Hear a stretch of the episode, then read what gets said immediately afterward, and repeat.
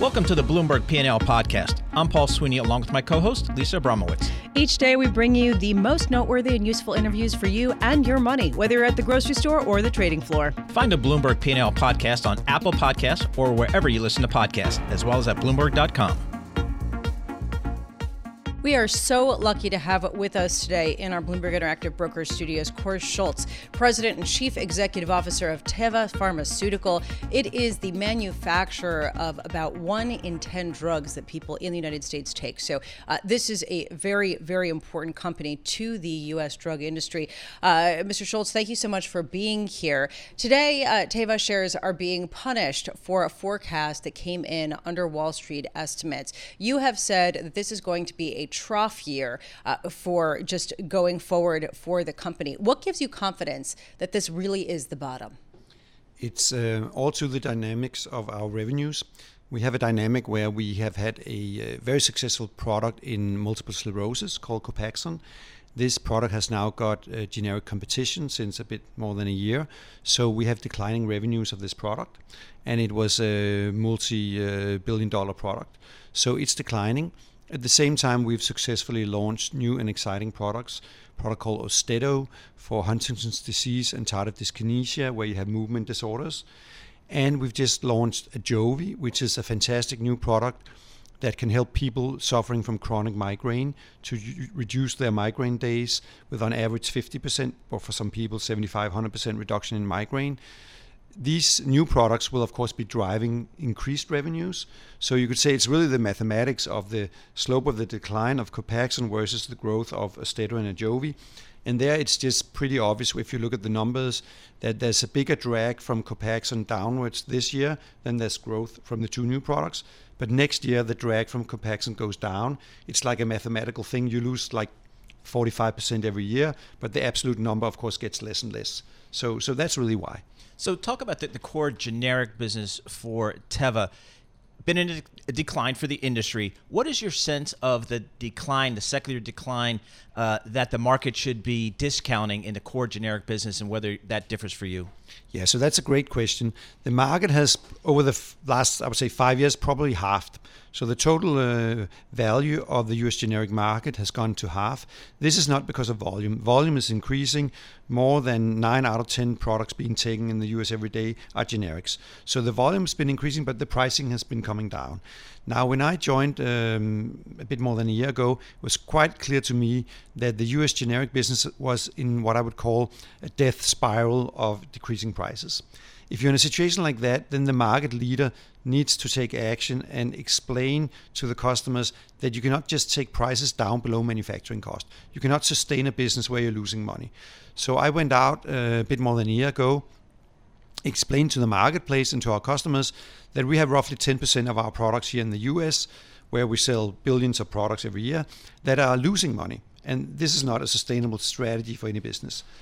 This is really interesting, especially at a time when both parties in Washington, D.C. would like to see drug prices reduced further. How much pressure are you getting from them, and how realistic is it to you that we will see some sort of uh, general reduction in pricing uh, market wide? Yeah, of course, here we really have to remember the enormous differences in pricing in pharmaceuticals.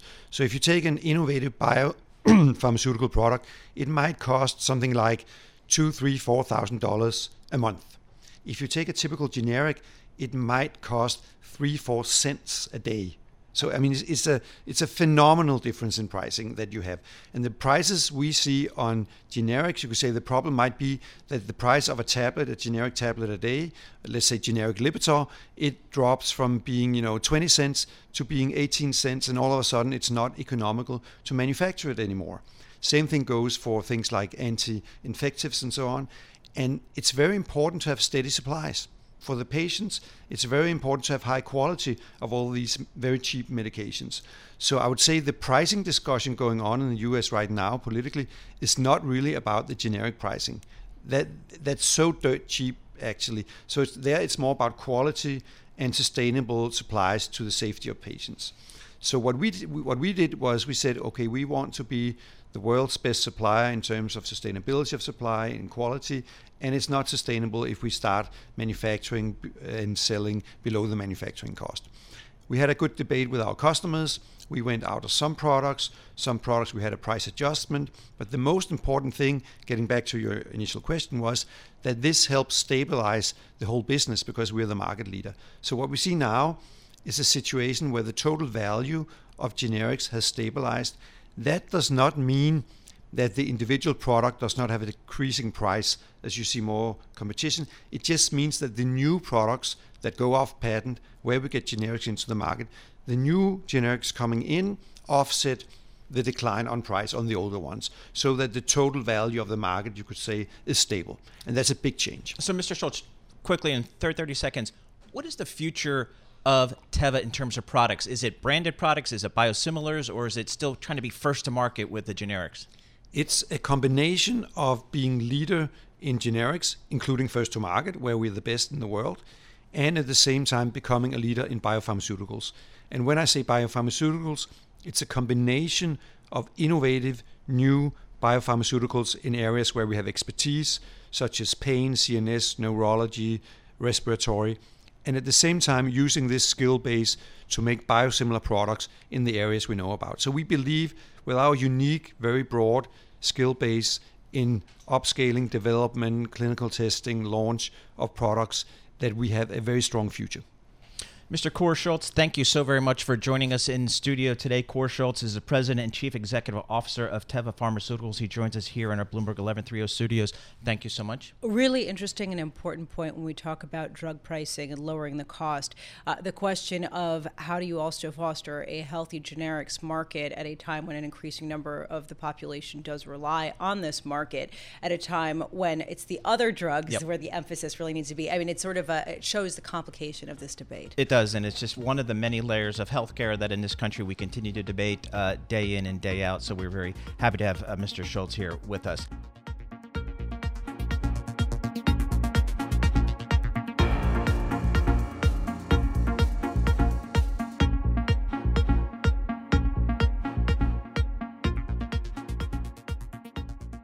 Well, we have some good news coming out of Puerto Rico. Looks like Puerto Rico's record bankruptcy advanced this week when a federal judge approved a plan to restructure more than $17 billion in sales tax bonds, the biggest step yet in the island's almost two year effort to slash its massive debt and exit court protection. To help us dive into the details here, we are joined in our Bloomberg 1130 studios by uh, Matt Rodrigue, Managing Director at Miller Buckfire, a Stifel company. Matt, thanks so much for joining us.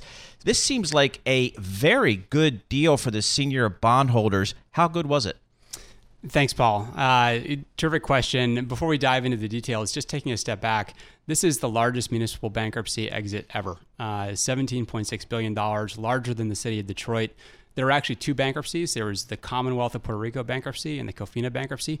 This resolves the COFINA credit and really sets the stage for the Commonwealth to go forward uh, and restructure its debt. To be clear, COFINA being bonds that are backed by sales tax and, and, and revenues that the government gets rather than just general obligation bonds, right? exactly. Okay. Exactly. COFINA is backed by the sales and use tax. Uh, and in terms of the recoveries, you know, seniors, including accrued interest, got 95 cents in the dollar, and subordinate COFINAs got 58 cents in the dollar. And you know, taking a, a look at everything that's happened, uh, you know, all of the economic challenges that Puerto Rico has had, uh, all of the fiscal challenges, uh, a once in a hundred year hurricane, for the senior bondholders to receive 95 cents, I think it really speaks to the strength of having good bonds, senior bonds backed by a solid collateral stream. Uh, and you know, 95 cents. Uh, pe- people are generally happy. There was 99.5% approval of the bankruptcy plan for the seniors. So this has got to be a huge victory for you. You are the lead financial advisor for senior COFINA bondholders, right? Uh, and this was the largest organized group, and we know it's been like herding cats when it comes to uh, Puerto Rico's $74 billion of debt and trying to get the different parties kind of teamed up on the same side. I'm just wondering, going forward, uh, how involved are some of the investors who you represent going to stay in Puerto Rico, and how many are going to cash out and say, never doing that again? Yeah, it's been like herding cats on a roller coaster. Uh, in fact, uh, it's really fun. You've had a great couple of years. Yeah, uh, you know, I mean, between uh, the PROMESA law, which was passed, uh, then the bankruptcy, the hurricane, uh, deals coming together, falling apart. It's been quite a ride. I, look, I think investors are, are very pleased with the Cofina deal. I mentioned 99.5% voting in favor. I think their LPs, uh, so the investors in their funds, should be even happier because they got a very good outcome. And this is very good for the people of Puerto Rico. This settlement turns over 46% of the dedicated sales tax that was previously going to Cofina to the Commonwealth of Puerto Rico that represents $17 billion over the next 40 years. A lot of people disagree with that, though. There has been pushback within Puerto Rico saying that this is uh, going to hamper the government's ability to rebuild going forward, just because it does take half of the sales tax revenues and puts them in the hands of the creditors. What gives you confidence that that's not the case? Puerto Rico needs to reaccess capital markets, and this deal sets Puerto Rico up to do that. So, even though it's taking some tax revenue and using it to pay bondholders, uh, it really sets Puerto Rico up to reaccess capital markets and to raise money. There's $12 billion of new debt that was issued yesterday uh, in connection with the, comp- the closing of the bankruptcy transaction. And there's a basket of $7 billion of additional debt that can be issued right away. Uh, and that may very well be currency to resolve the Commonwealth bankruptcy. It could also be used to raise capital to do other things on the island. So, Matt, I know I'm sure you spent a lot of time on the island of Puerto Rico the last several years working on this transaction. How is the Puerto Rican economy right now? Yeah, it's actually doing really well right now, uh, and a lot of people are surprised to hear that because you know they saw pictures of all the challenges after the hurricane, and no doubt uh, it's been a challenging situation with the hurricane. But right now, on the ground in Puerto Rico, there's a lot of private insurance money that's coming in. There's a lot of federal money that's coming in to rebuild and reconstruct the island. And there's more work than people can do. So previously, there was 12% unemployment in Puerto Rico. Now it's down to 7%. Uh, there's an enormous amount of economic activity going on. Uh, and the central government is actually running a surplus for the first time in many years. So I guess that one question I have is how much of this is reliant on the federal government continuing to uh, release some of the funding that it's promised to Puerto Rico, and how much of this is just sort of organic growth? So Puerto Rico is a U.S. territory, and it benefits from FEMA just like any U.S. state. And so if there were a hurricane anywhere in the mainland U.S., FEMA would come in and help rebuild and reconstruct, and that's what's happening in Puerto Rico.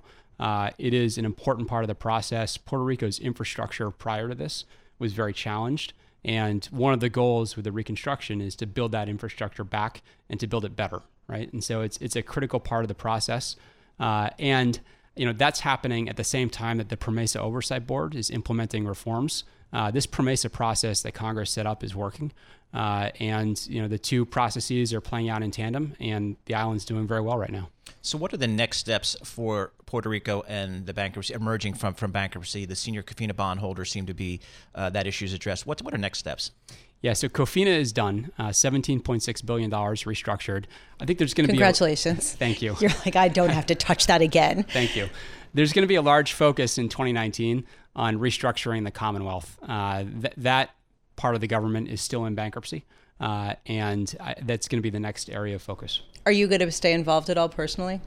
We'll see. I mean, my current assignment is done, uh, but we have a lot of relationships and we've been involved for a long time. So, do you think that the deal that Puerto Rico struck with Cofina is going to make it more difficult for them to strike a deal with the general obligation bondholders? I actually think it's going to make it easier. So I mentioned there's a $7 billion basket of COFINA that can be used to issue subordinate debt right away. I think that may be currency that could be used in the GO restructuring. There's also clarity on what COFINA is going forward. It has uh, like absolute ownership of a portion of the dedicated sales tax. There's no question or doubt that COFINA owns that tax. It's been adjudicated by the Title III bankruptcy court. Uh, and bondholders have a statutory lien that runs in favor of those sales taxes. It's a settled question now. And I think with that question being settled, it really sets the stage to restructure the GO debt. So, Matt, you've spent a lot of time on Puerto Rico. And, and what, if you were to guess, is the government's three to five year plan to kind of really shore up the, financial situation so that they can have access to capital, they can rebuild, they can grow? Uh, what's kind of the current thinking? So the reconstruction effort from the hurricane is still ongoing, and that's actually going to take up to a decade. A lot of people don't realize how long uh, it takes to really deploy uh, the capital and to rebuild after one of these major events. Uh, even now, New Jersey is just winding down its rebuilding effort from Hurricane Sandy. Uh, it took Louisiana a long time to recover from its hurricanes. Uh, and so that reconstruction effort is going to go on for a long time. Uh, also, the PROMESA Oversight Board is in the process of implementing reforms. There's still work to be done, uh, but I think they can really set up Puerto Rico to thrive over the next several decades. All right. Well, I guess that I'm going to have to uh, go down and do some on the ground investigation uh, on the beach Absolutely. to make sure that it really is uh, getting up to speed. Matt Rodrigue, thank you so much for being with us. Matt Rodrigue, Managing Director of Miller Buckfire, which is a Stifel company. He was the lead financial advisor and negotiator for the senior Cofina bondholders.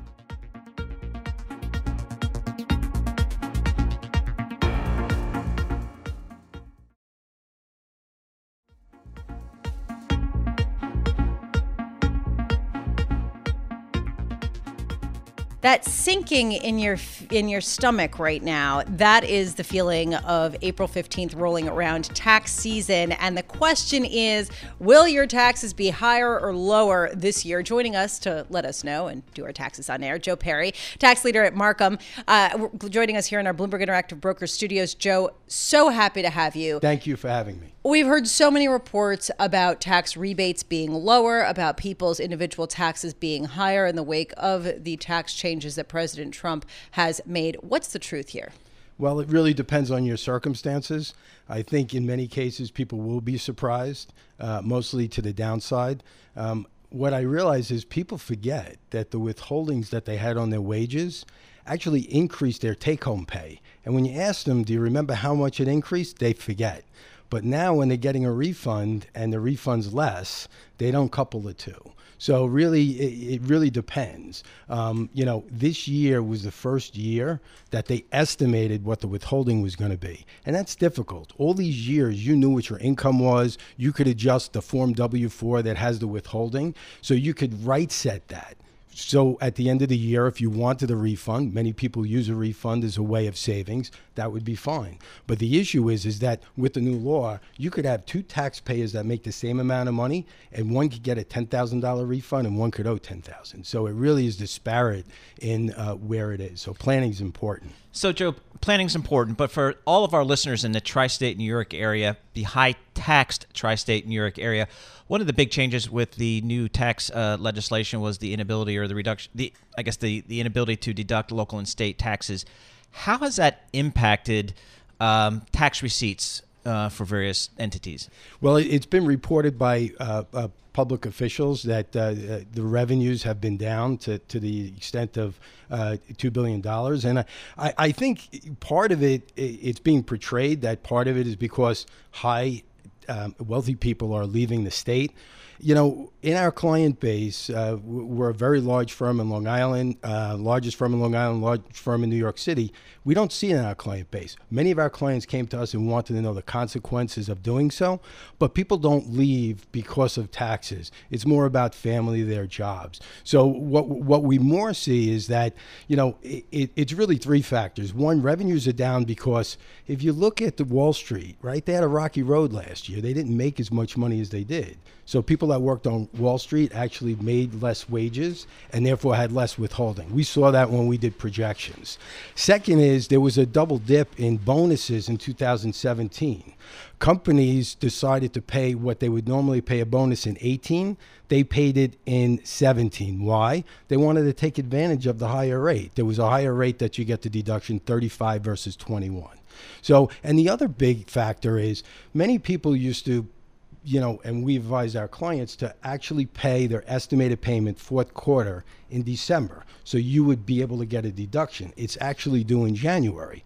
Now, with the lack of deduction, it's only limited to $10,000, and that's state and local income taxes and real estate. So once you get past that threshold, and many of our clients are past that, which is real estate taxes alone, um, then you want to defer that. So, and, and the idea is, you know, there's talk, as uh, uh been reported. I think the governor of New York is going to meet with uh, uh, the President Trump, and uh, he's going to make the pitch to repeal that. The problem is there's about a $60 billion gap uh, each year in terms of filling filling the gap of revenue. So it's going to be a hard sell. You need another revenue generator. Um, so we'll have to see what happens in that regard. So the IRS uh, came out with a report that refunds were down by about 8% uh, this year as a result of some of the tax changes.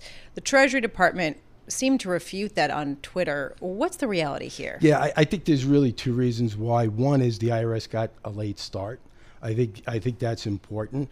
Uh, and because of the government shutdown. Because of the government shutdown to some degree. I, I think also with the changes in the law and um, the IRS is not funded that well, uh, it, it, really created a problem. And, and we're still looking for guidance. Well, and I wonder if something else you were talking about with companies estimating or trying to uh, estimate how much money to withhold. Have they gotten it wrong to the downside? In other words, have they been withholding on average less than they should? based on all of the changes? It depends on your expectations, right? Okay. If people Everything want depends. money during the year because you need the cash, they wouldn't get it wrong if they withheld. But if to the extent that they owe more at the end of the year, and I think more people are owing or getting less of a refund. So I, I, I think that that is true. But then how do you balance it with the fact that there's less revenues that are coming in and down 8%? So I think it's going to work its way out as we progress. You know, many many of our clients, there's so many unknowns in the law. It's amazing. One of the statistics is with the last uh, act, the 86 Act that was major, it took 12 years to get all of the information so you understood what the law meant. You know, we're getting rules that are sent to us 200 pages and we have to digest that and understand that. So it, it's really complicated. So we're we're actually advising our clients to extend their tax returns so that way as more information comes out, we're able to make the right judgments for them with them. So what percentage of the average individual filer actually makes the April 15th deadline and how many people just blow past it or maybe seek an extension? And are, th- are, there any trends there? Yeah, yeah, there is. The large majority like to get the return done by April 15th. Most of the time, they like to file it by April 14th or 15th. They like to wait last minute. Who wants to deal with taxes? Um, but it, there are demographics, especially if you're uh, invested in financial, uh, you, you have a big portfolio. Generally, you do have to wait until after April 15th. Is your sense that in general uh, taxes have gone down for each individual? They just might not be realizing it based on the way that the withholdings work and the rebates work. It's it's an interesting question. If I had to guess, I would say you know generally speaking, and again everybody's different. If you you made under two hundred thousand and you have kids, you probably are going to do better. If you're between 200 and 400, you're probably depends on your real estate taxes before and st- state taxes. Um, you're you're probably just about right, um, and then anything beyond that, you're probably paying more in taxes. Um, I, I, know we did some calculations for some of the public officials, uh, and when we did those calculations, we had their last year return, which was public, um, and then what we did was project the benefit. Most of them did have an average of eight to ten thousand dollars of a, a, less in tax, and their income was around the two hundred to three hundred thousand dollar mark.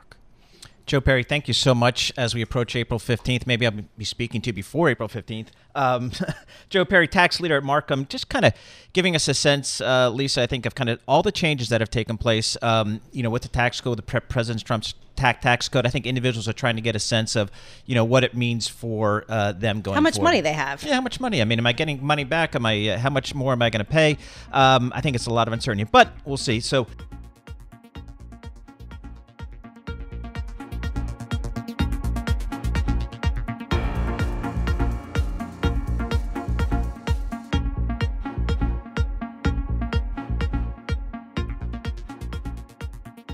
Well, it looks like geopolitical uncertainties that have whipsawed the markets over the past couple of months are beginning to come into focus. To help us peel back that onion, let's bring in Hugh Johnson. Hugh is the chairman and chief investment officer of Hugh Johnson Advisors based in Albany, New York. Hugh, thanks so much for joining us. Let's start with China. The U.S. trade delegation is in Beijing. Looks like some progress is being made. Um, what are your thoughts on the latest in China? Well, I think it's uh, Paul. The, the, I think right at the top of the list is you have to recognize, and I think we all do recognize that, that both China and the U.S. or really Trump have a lot to lose if there's a breakdown or a failure of these negotiations. First of all, China, as you know, the economy is under a lot of pressure. Uh, they export five billion dollars, uh, uh, five hundred billion dollars to the U.S. each year. That's an important part of their economy. They can't afford to lose that. They can't afford to have that even diminished. So they have a lot to see success. And of course, in the case of Trump, he wants to see China import a great deal more. At the top of the list is agricultural products, soybeans. You hear about that all the time. And to him, of course, that's important in trying to secure the uh, the vote of the farmers uh, as we look at two, to 2020. So you know, both have a lot to lose. I think that's the reason to feel there's going to be success, and that's also the reason why I think Trump is willing to have a postponement of that March 1st deadline. So I think we're looking at the the end of March, and the and the U.S. may not get all of it wants, but it'll certainly get some sort of a deal by the end of March, or at least in the near future. So I think those are going along. Those those talks are really don't concern me. They're going along quite well, and I think the markets reflect that. Hugh, as an investor, how much do you focus on macro events like trade talks that are on again, off again, on again, who knows again, uh, versus just the specific corporate uh, reports that we're getting out and, and just other sort of very idiosyncratic issues? That's a great question, Lisa, and I think the answer to that question is I don't focus on the macro, sort of the political, geopolitical stuff, unless it's going to have an impact, a significant impact that I can measure on the U.S. economy and earnings on the one hand, and of course on Federal Reserve policy or interest rates on the other hand. The things that really matter to me in, in trying to decide whether I should be positive or negative on the stock market are really interest rates on the one side and, and earnings on the other side. And quite frankly, I, I look at this stuff, I, I take it seriously but I'm only worried or concerned about it or integrate it unless, when I when I can quantify the impact it's going to have on what really matters, and what really matters are earnings and interest rates. Well, Hugh, let, us go to that issue. On the interest rates, it looks like the Fed is uh, on the sideline, so perhaps investors mm-hmm. are maybe taking a, a, closer look at earnings. We're about three quarters of the way through the fourth quarter earnings season. What have you taken out of this earnings season to either make you more or less constructive on the equity markets? Well, well I think you've got to take two things out. Is first of all, the earnings the earnings season was pretty good. I mean, seventy percent of the companies beating expectations. That part's good. But the forward guidance, as you know, is not very good, and as a result of that, uh, both for 2019 and 2020, I've been bringing down estimates for the S&P 500, and I do that just about every day as I see a new uh, forward guidance. So earnings estimates are coming down. The second thing is, of course, as you know, on the other side of the equation, the interest rate side of the equation, everybody's expecting the Federal Reserve to kind of hold. I expect, along with a lot of other folks, that they're going to raise interest rates at least one time in 2019. I have that at mid-year. So we've got an improved outlook for interest rates. They'll be going up, but not as much.